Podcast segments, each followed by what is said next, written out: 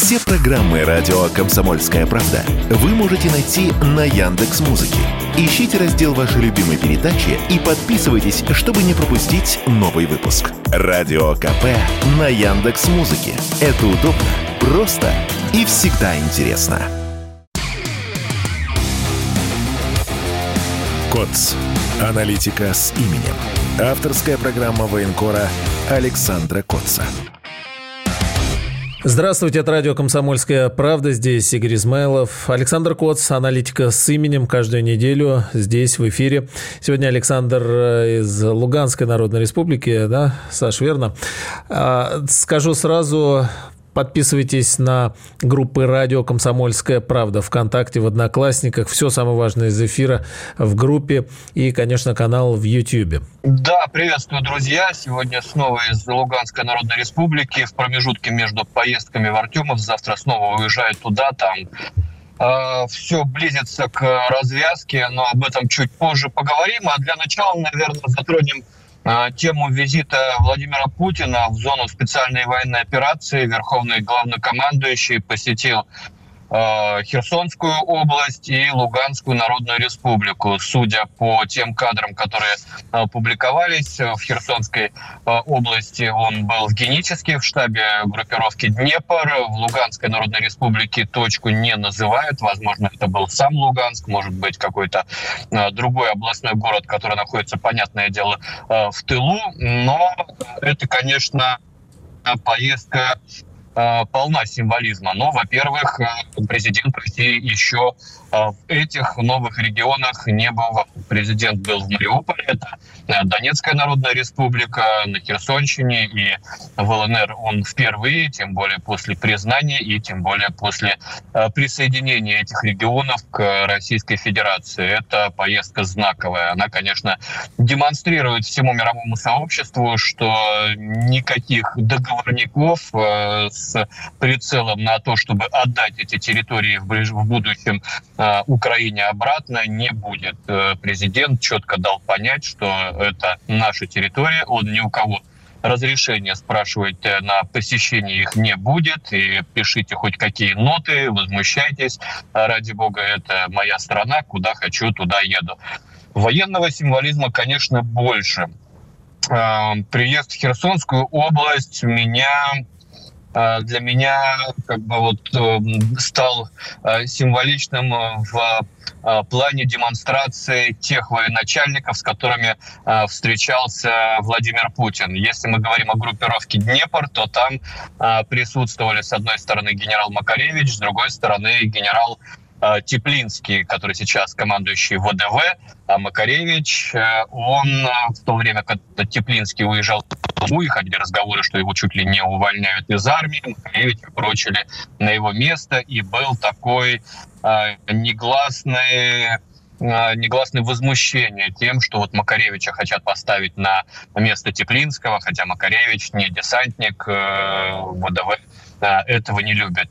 Сейчас Владимир Путин вот этим самым показывает, что а, все внутренние и какие-то личные конфликты, они э, должны быть при себе, нельзя их э, выставлять э, на всеобщее обозрение, когда э, на кону решающая битва, возможно, решающая, да, когда надо забыть о каких-то своих обидах и вместе сообща идти к единой цели. Это было продемонстрировано в Геническе в группировке Днепр. В а, Луганской республике в штабе а, Владимира Путина встречал генерал Лапин, бывший командующий Центральным военным округом, который собственно, в прошлом году э, остановил катастрофическое обрушение фронта, э, когда мы уходили из э, Харьковской области, и э, у разных людей э, разного политического и военного уровня были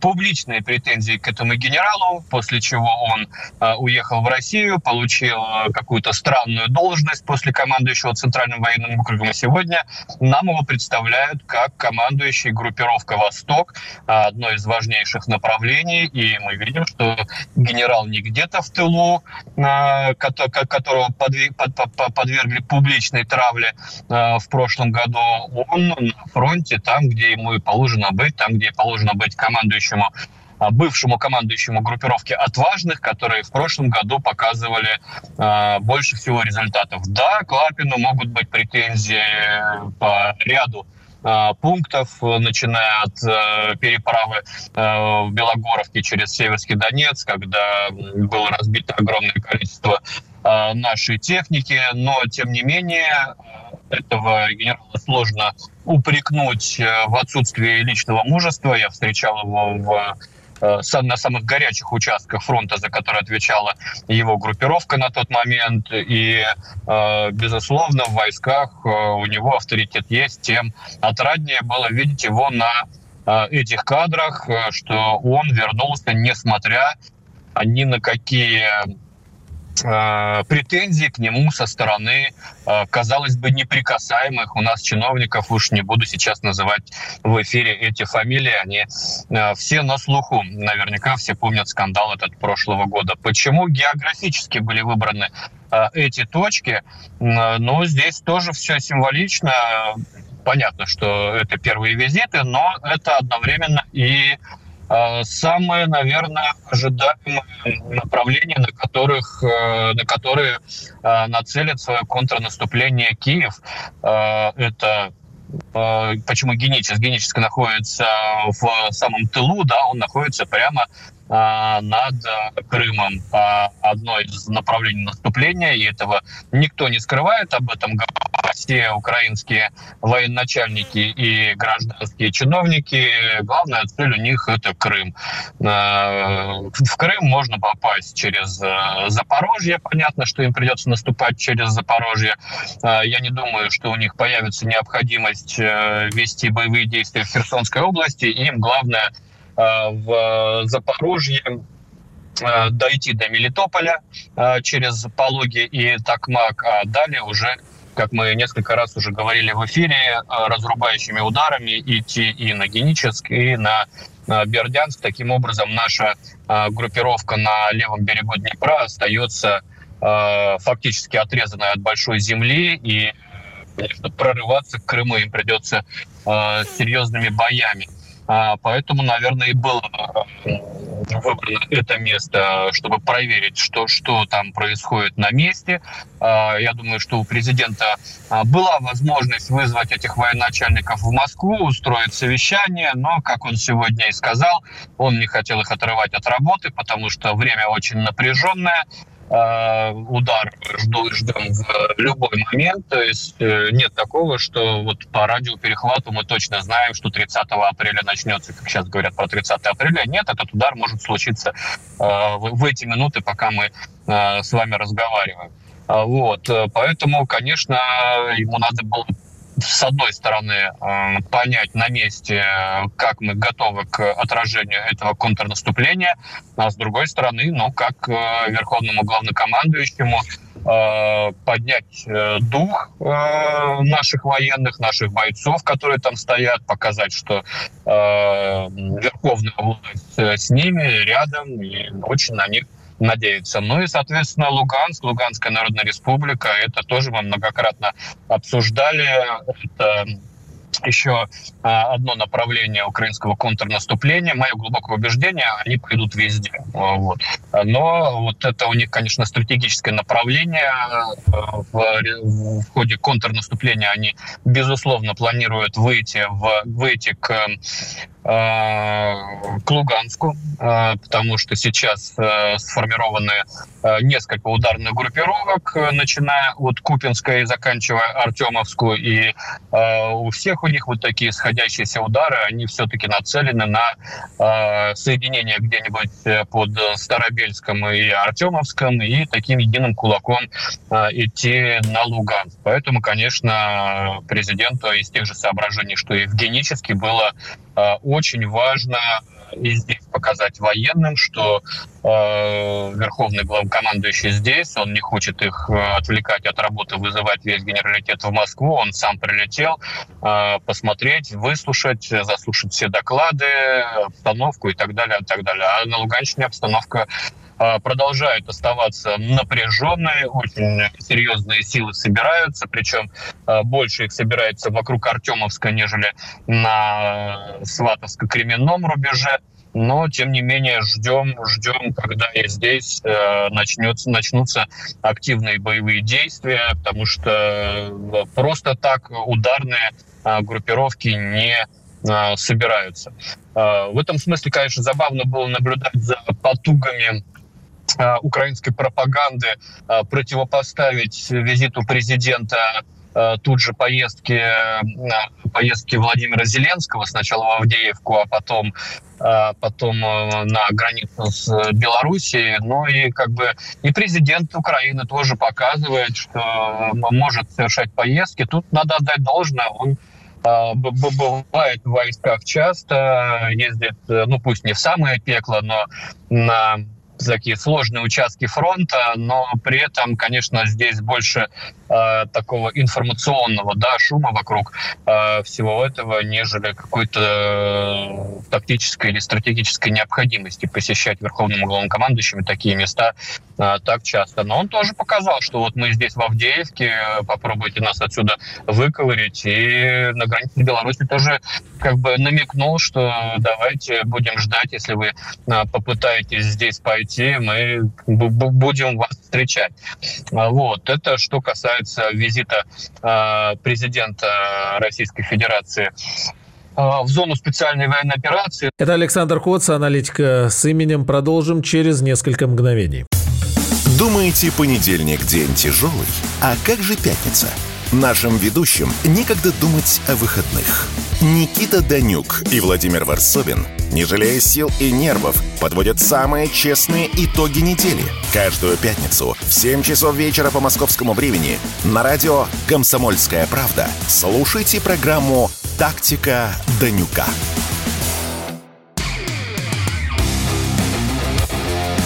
КОЦ. Аналитика с именем. Авторская программа военкора Александра Котца. Это радио «Комсомольская правда». Александр Коц, аналитика с именем. Мы продолжаем. Подписывайтесь на группу «Радио Комсомольская правда» во ВКонтакте. Ну, еще, наверное, символично, что Путин э, подарил э, военным группировки войск э, Днепр икону. Он сказал, что ей владел один из наиболее успешных министров обороны российской армии 19 века. Вот э, мой коллега, журналист ВГТРК Андрей Медведев предположил, что Путин имел в виду графа Дмитрия э, Милютина. Это ветеран Кавказских войн, реформатор русской армии, один из идеологов покорения Туркестана, очень уважаемый в военной среде был военачальник, э, и, ну, дело не, даже не столько в его реформах, сколько подходу, да, к подходу к самим э, войскам, к ведению боевых действий. Видимо, передавая, если я не ошибаюсь, э, Теплинскому эту икону, он рассчитывал, что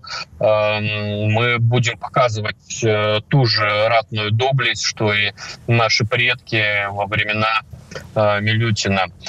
А по обстановке, ну, э, по оперативной обстановке есть ощущение, что начал противник э, очень серьезно э, прощупывать нашу оборону. За последние только двое суток по всей линии соприкосновения было несколько таких попыток. Это в первую очередь запорожское направление, две попытки в районе Орехова и Пологи вот на, на, на этом э, участке фронта э, несколько диверсионно-разведывательных групп. Это не говорит о том, что они пошли в контратаку и пытались прорвать нашу оборону. Конечно, таких суицидальных акций никто не предпринимает. Все нынешние атаки, да, это не попытка завладеть какими-то позициями или населенными пунктами, это разведка боем, что называется. Противнику сейчас крайне важно знать, как э, устроена у нас передовые оборонительные рубежи, как наши войска отвечают на угрозы, как быстро проходят команды Э, от э, земли, что называется, и до командования, как они быстро возвращаются назад, э, как работает РЭП, как работает ПВО, как работают наши противотанковые подразделения. И пока Э, пока на всей протяжении линии фронта, вот в этих попытках разведки э, боем, э, украинцы узнают, что все вышеперечисленное работает очень и очень хорошо. На Запорожье там очень отличается у нас 291 полк, просто красавцы парни, отбивают каждую атаку. Это не первый, не первый накат на их позиции, жгут технику, там, если я не ошибаюсь, до Э, шести единиц техники, из которых три танка было сожжено, танки поддерживали вот эту эм, разведку боем, там, значит, у них э, продвинуться серьезно не удалось, но, повторяюсь, э, эта э, атака носит э, исследовательский такой характер, э, посмотреть, где, где все-таки у них может получиться. На Угледаре, Э, внезапно украинские войска тоже э, пошли в контратаку и, э, и и получили по зубам, собственно. Там также они были встречены в том числе морпехами 155-й бригады, потеряли самолет Су-25. в общем, как-то у них не задалось и здесь. Не нашли они брешь, не нашли они какую-то слабую позицию в обороне вокруг Угледара. Хотя мы там, как бы, как говорят, ведем наступательные какие-то действия, но серьезных э, подвижек на этом направлении за минувшую неделю не случилось. Э, и, и наверное, и в э, в период ожидания серьезного наката со стороны противника эти действия бессмысленны, надо готовиться к серьезной обороне. На Кременной, на участке Кременной тоже последние несколько дней противник постоянно пытается атаковать.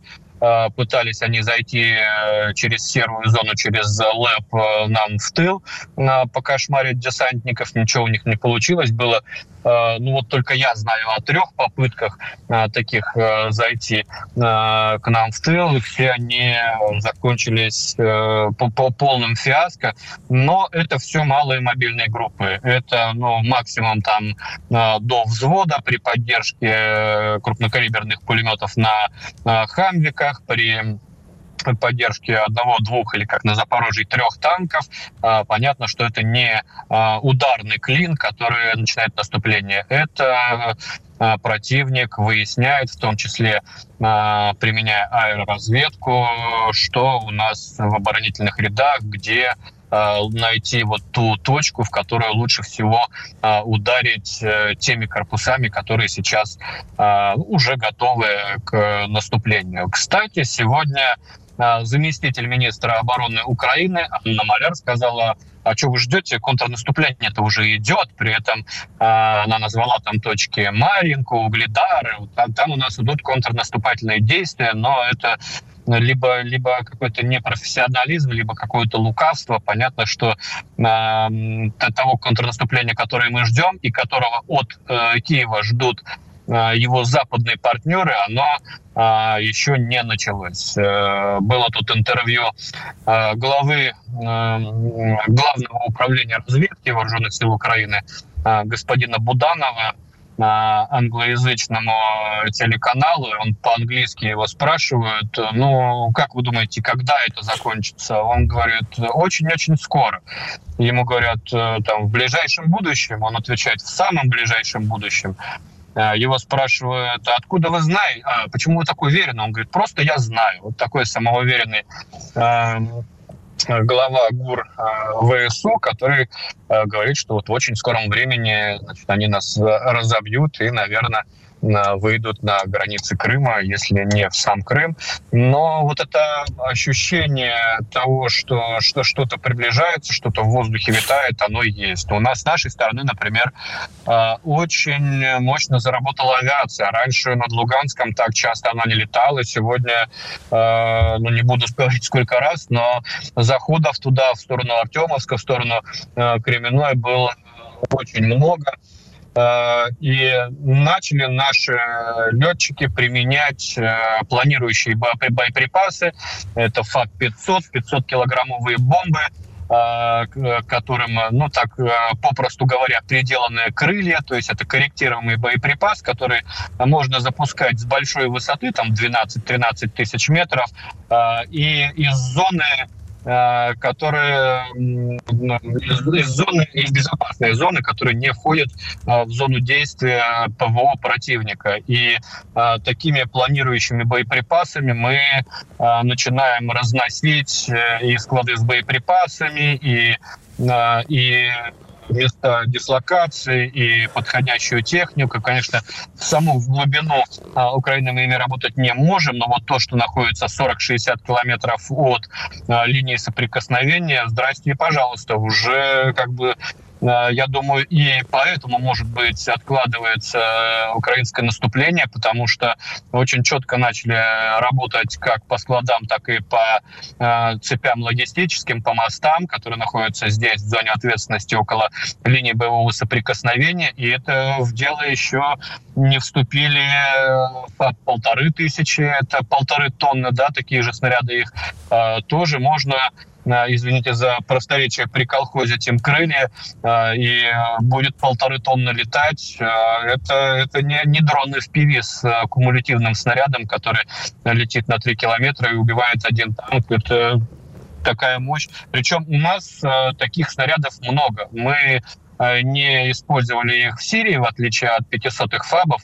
Э, и на складах их много. Я молчу о том, что у нас есть и, и, и 3 тысячи, и 5 тысяч. Это вообще кошмарная мощь, когда она обрушится на голову украинцев. Вот понятно, что сейчас пока они не, не, не умеют этому противодействовать, научатся, безусловно, научатся, но на это уйдет время, и э, они э, понесут какие-то э, потери, безусловно, пока будут учиться, но э, вот сейчас вот это превосходство в э, средствах авиапоражения у нас, конечно, значительное. Будем надеяться, что применение этих снарядов а, войдет у нас в систему и не будет такой компанейщины, что вот по выходным мы а, уничтожаем цели. И, конечно, а, очень отрадно, что прохождение вот, этой, вот этот участок времени, когда разведка докладывает об обнаружении того или иного объекта, который надо поразить, и, собственно, до самого поражения, это очень-очень короткий промежуток, это здорово. То есть нет такого, что пока доверху команда дошла, пошла, самолет вылетел, отбомбился, отбомбился в чистое поле, потому что никого там уже не было. Нет, очень четко э, и здорово начали работать. По Артемовску, вот Маляр сказала, что э, тоже ведут они там контрнаступательные действия. Ну, не знаю, какие там контрнаступательные действия ведут. Э, в Артемовске уже 8, ну, около 85% города мы контролируем, давим, жмем э, противника к западным окраинам, взяли вот буквально там вчера, позавчера швейную фабрику 8 марта. Это был такой очень серьезный укреп района, и фактически взяв его, мы срезали такой выступ, а, выровняли линию фронта, и теперь а, сразу несколько отрядов ЧВК Вагнера с юга, с востока и с севера жмут, жмут, жмут, пытаются все-таки захлопнуть эту дырку. Это Александр Коц, аналитика с именем. Продолжим через несколько мгновений. Знаете, как выглядит экономика? Она выглядит как Никита Кричевский. Знаете, как звучит экономика? Правильно, как Никита Кричевский. Никто вам не скажет, когда и как долго что-то будет расти или падать. Никто. Никто, потому что Нострадамуса и прочих ясновидящих нет, не было и не будет. Каждую среду в 7 часов вечера слушайте программу «Экономика» с Никитой Кричевским – на радио «Комсомольская правда».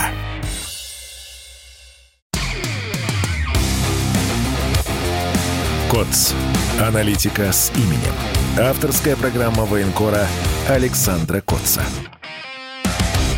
Мы продолжаем. Это Александр Коц, аналитика с именем. Подписывайтесь на группу радио «Комсомольская правда» ВКонтакте. Продолжаем, Саша. Ну вот я сегодня видел э, кадры с той стороны, опубликованные а, украинскими военными, как они рубятся за свой опорный пункт, а, который контролирует вот эту для них дорогу жизни, по которой они туда заезжают. Там страшное, конечно, зрелище на этой дороге. Сожженные машины, дымящие танки, но тем не менее они по ней ездят.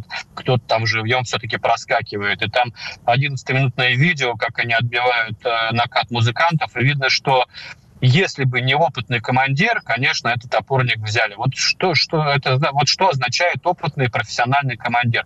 А, там горстка, там человек, не знаю, 8 перепуганных, ну, видимо, мобилизованных или тероборонцев, которые полностью дезориентированы и дезорганизованы, но появляется опытный командир, и даже из э, вот такого э, некачественного материала лепит, лепит оборону, отбивает э, накат наших музыкантов, при этом у них четкое взаимодействие с э, оператором э, птички, который говорит, откуда мы подходим, в каком количестве, каким вооружением. И там ближний бой, там 20-30 метров э, друг друга в упор расстреливают, и вот им отдается, удается на этом видео отбить накат, не знаю уж какой там э, продолжение этого боя было, съемка обрывается, взяли, не взяли наш опорник, но это вот показывает, что несмотря на то, что качество пехоты может быть низким, при грамотном командире все-таки они показывают какой-то результат, и командир в первую очередь не дает им сдаться, не дает им отойти, он берет на себя э, руководство боя. Это вот к вопросу Э, о том, что э, в Бахмуте, значит, противник э, бежит, сломя голову, отступает или сдается. Ничего подобного. Рубятся там, кричат, это наш лесопосад. Там от лесопосадки ничего не осталось. Одни обрубки деревьев, вот они рубятся, рубятся, потому что это, этот опорник контролирует для них дорогу жизни, они ее отдавать не хотят. Понятно, что все равно рано или поздно э, сломим мы это сопротивление, и опорник будет наш, но это дается очень тяжелым трудом, боевым трудом и э, очень тяжелыми потерями. Но, тем не менее, э, успехи на этом направлении есть. Э, и, и, я думаю, что в ближайшем будущем все-таки э, ну, будут хорошие новости, если, конечно, опять же, не начнутся контрнаступательные действия со стороны Украины.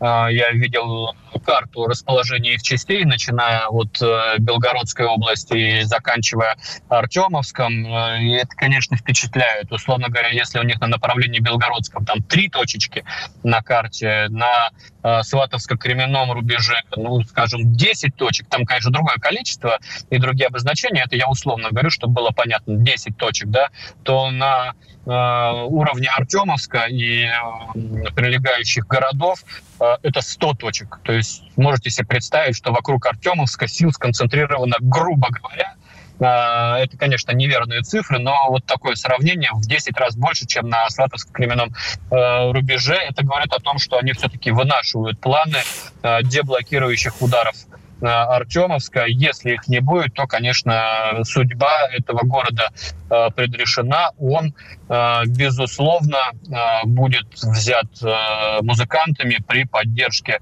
подразделений вооруженных сил Российской Федерации на флангах. Вот сегодня Министерство обороны сообщило, что части воздушно-десантных войск наших блокировали город и с севера и с юга. А, это значит, что и, собственно, из города невозможно уйти, ну, куда-нибудь, я не знаю, в Северск или, а, или в Часов Яр, э, да, на юге. А, и, э, безусловно, оттуда не должны проникнуть э, какие-то деблокирующие подразделения. На это работает и наша артиллерия, и наши мобильные группы десантников. Можно почитать на сайте КПРУ. Я работал с этими подразделениями, и пушки Д-30 работают очень четко и ребята мобильные бронетанковые группы на квадриках ездят, кошмарят технику противника, которая только-только появляется а, в зоне видимости, сразу уничтожается. Поэтому будем надеяться, что э, эти фланги будут надежно закрыты. Ну а, собственно, дальше за Артемовском и будет и Часов Яр, будет и Константиновка, и славянско-краматорской агломерации. Наверняка сразу от Артемовска пойдем на Северск, чтобы, опять же, срезать вот этот вот выступ на карте, да, которым впивается украинская армия прям под э, Лисичанск, да, и здесь надо купировать э, эту опасность э, наступления на Лисичанск, из которого можно двигаться на Рубежный и дальше на Старобельск. Поэтому нас, конечно, ждут кровопролитные бои по окончании эпопеи Артемовска. Ничего не будет кончено, противник не будет дезорганизован и демобилизован, не побежит до Днепра. А дальше нас ждут э, тяжелейшие э, бои. Игорь, если у нас там какие-то вопросы от наших зрителей? Да, Саш, вопросов много. Я, по ходу, специально тоже не стал перебивать. Э, в чем-то вернемся, в чем-то дальше пойдем. А по поводу контрнаступления, чтобы вопрос, хотя его не завершишь, наверное, а, все-таки, значит, и можем ли мы сделать такой вывод? С той стороны, они готовятся, если не сказать уже готовы, их много, серьезно подготовлены, сосредоточены. А первый момент как и чем будем отвечать мы, потому что Запад сейчас активно рассуждает на эту тему, пишет, что русские, значит, могут ответить чем угодно, вплоть до ядерного оружия, но это их любимая тема. Да, и второй момент. Для них это последний все-таки сейчас рывок, после которого, да, вот то, о чем ты сейчас говорил, мы двинемся уже и докуда. Или, а, как бы ни прошло их это наступление, для нас это не будет возможностью продвинуться там вплоть до Киева, как бы нам всем хотелось. Если бы я знал как бы все раскладки нашего генштаба, но хотя я все равно бы их не сказал. А, Киев готов к наступлению. А, вот повторюсь, оно может начаться в любую минуту. У них все есть. Вот э, я сейчас сижу за окном машины, смотрю, опять дождь у нас пошел, будь он не ладен а, завтра опять в Артемовск ехать, мокнуть. Вот. Но, в принципе, у Киева все, все готово к наступлению. У нас, ну, будем надеяться, все готово а, к обороне. Лично меня волнует вопрос боеприпасов. Насколько мы готовы по боеприпасам сейчас а, встречать украинскую армию, потому что ее надо будет буквально засыпать, засыпать, засыпать артиллерией, потому что иначе а, отбиться мы не сможем. У нас все в порядке с противотанковыми средствами, будем сжечь, а, но будем надеяться, что вот на подмогу придут вот эти летающие фабы, очень здорово работают у нас ланцеты сейчас на э, линии соприкосновения, насыщены э, ими. Сейчас появилось в огромных количествах на линии боевого соприкосновения те самые пресловутые FPV-дроны, о которых мы с тобой неоднократно говорили, что надо, надо, надо, отстаем, отстаем. Вот нагоняем мы отставание. А, появились не так много грамотных операторов, потихонечку учатся, учатся, в том числе на своих ошибках, но появилось. Это тоже то, чем а, мы сможем отбиваться. То есть, в принципе, и по живой силе а, у нас на отдельных участках даже паритет. То есть у них нет того превосходства, которое необходимо для наступательных действий. Но это будет э, очень тяжелый период, и, возможно, на каких-то участках фронта, где они прощупают, им все-таки удастся продавить. Э, но я не думаю, что они обрушат нашу линию обороны. То есть могут где-то вот вклиниться, да, опять же, таким выступом, когда, как сейчас под Лисичанском. И э, под Лисичанском этот выступ находится в очень невыгодном для противника положении, но они его держат, неся колоссальные потери. И э, ну, возможен, да, вот вариант такого, э, такой продавки на нашу линию обороны, чтобы полностью обрушить, мне, мне кажется, это у них не удастся. Я думаю, что а, пойдут они по всем направлениям, начиная с Херсонщины, там могут быть отвлекающие попытки форсировать Днепр, могут быть э, отвлекающие удары по новой Каховке, попытка отрезать Кенбургскую косую, нашу группировку, которая находится там, наверное, самое невыгодное положение э, из э, все, всей нашей военной группировки СВО у них. Вот. Э, но будут смотреть, где у них будет получаться, если у них будет получаться. И туда, естественно, будут перебрасывать резервы, а резервов у них предостаточно. Большая часть их сконцентрирована в Днепропетровске, и оттуда просто удобная логистика. Можно и на Запорожье бросать, и э, в сторону Сватова бросать, и в сторону э, Донецка бросать, если они там ринутся вдруг на Донецк. А вот. Э, и, и я думаю, что в какой-то момент они выдохнутся, и, естественно, выдохнемся мы. Э, насколько я понимаю, сейчас э, формируются резервные армии, не знаю, на какой стадии они готовности это и добровольцы, это и новые контрактники. Сейчас у нас большая кампания по а, привлечению новых военнослужащих на контрактную службу. Надеюсь, она дает свои плоды. То есть то, что мы с тобой говорили в эфирах о том, что надо готовить какой-то резерв, а, но оказалось, не, не мы с тобой одни такие умные. А, вот э, люди в погонах тоже не дураки и, и, и готовят вот эти резервы, которые можно будет как свежую кровь бросить в бой, когда выдохнется Украина. Э, честно говоря, у меня есть опасение, что э, когда произойдет э, вот это кровопускание, да, украинское, когда они изнеможденные встанут в оборону на своих либо прежних позициях, потому что не смогли пробить, либо на новых занятых позициях. У меня есть опасение, что будет какая-то заморозка на какое-то время. Понятно, что никаких переговоров второго Минска там, или, или а, там, Стамбула, ничего этого не будет. Просто в какой-то момент у обеих сторон не будет сил на активные действия. Это Александр Коц, аналитика с именем. Продолжим через несколько мгновений. Они видят, что происходит, знают, как на это реагировать и готовы рассказать вам, что будет. Начинайте день в правильной компании. С понедельника по пятницу в 8 утра по московскому времени слушайте программу Игоря Виттеля и Ивана Панкина «Что будет?». Честный взгляд на происходящее вокруг.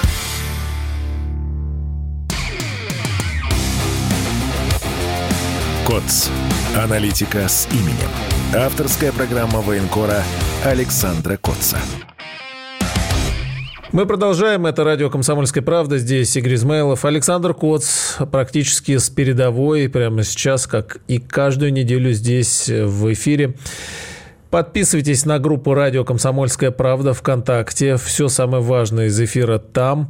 А вот Татьяна задала вопрос э, в чате в Ютьюбе. Здравствуйте, вопрос такой. Если у нас снаряды, которые стреляют на 80 километров, у Украины есть Хаймерс, я слышал, что наши стреляют только на 40 километров. Пошла большая дискуссия здесь, и вспоминают и кинжалы, но это дальнобойные, да, и, да нет, и так далее.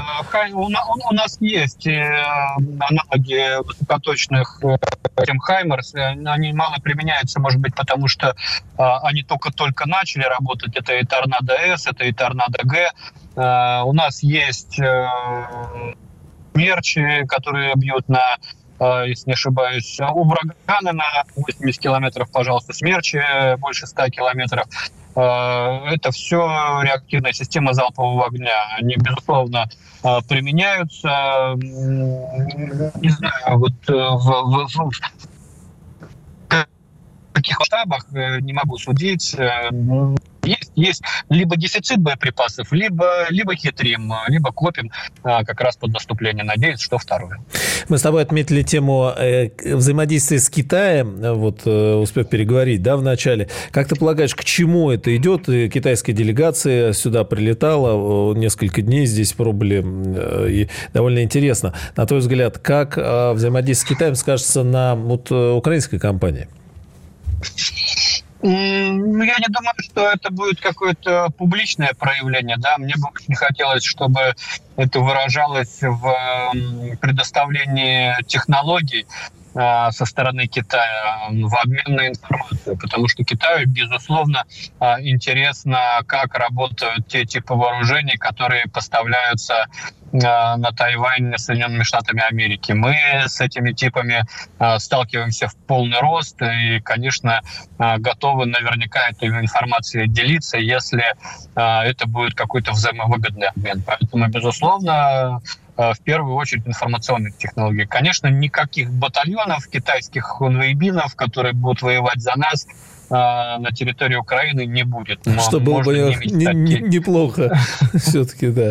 Китай, но, Китай конечно, на это никогда не пойдет. Но э, Китай очень далеко продвинулся и в части беспилотной авиации, ударной беспилотной авиации, роевой беспилотной авиации.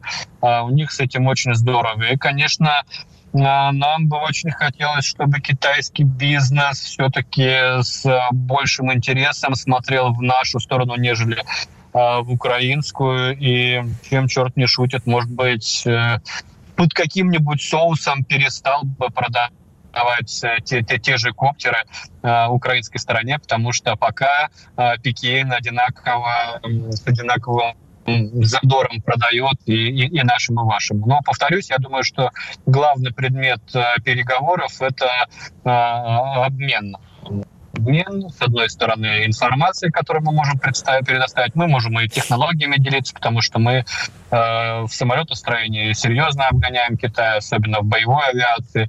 А, вот. А у них есть э, те средства э, ведения войны, которых не хватает у нас, к сожалению, на каком-то этапе э, нашего военного строительства мы это дело упустили, и в части беспилотной авиации к СВО мы подошли, мягко говоря, неподготовленными. Мы привыкли э, воевать э, с беспилотной авиацией в Сирии, когда тебя в воздухе висит там 10 орланов, 3 форпоста, э, охотник может прилететь вместе с Су-57 полетать, но в Сирии не было противодействия противовоздушной обороны. А здесь мы с ним столкнулись в полный рост и поняли, что нам а, чего-то не хватает. А не хватает вот как раз таких ударных систем, а, которые могут прорывать э, системы радиоэлектронной борьбы противника. У нас есть свои отечественные дроны, типа Залы, да, которые Калашников делает, очень хороший аппарат, который плевать хотел на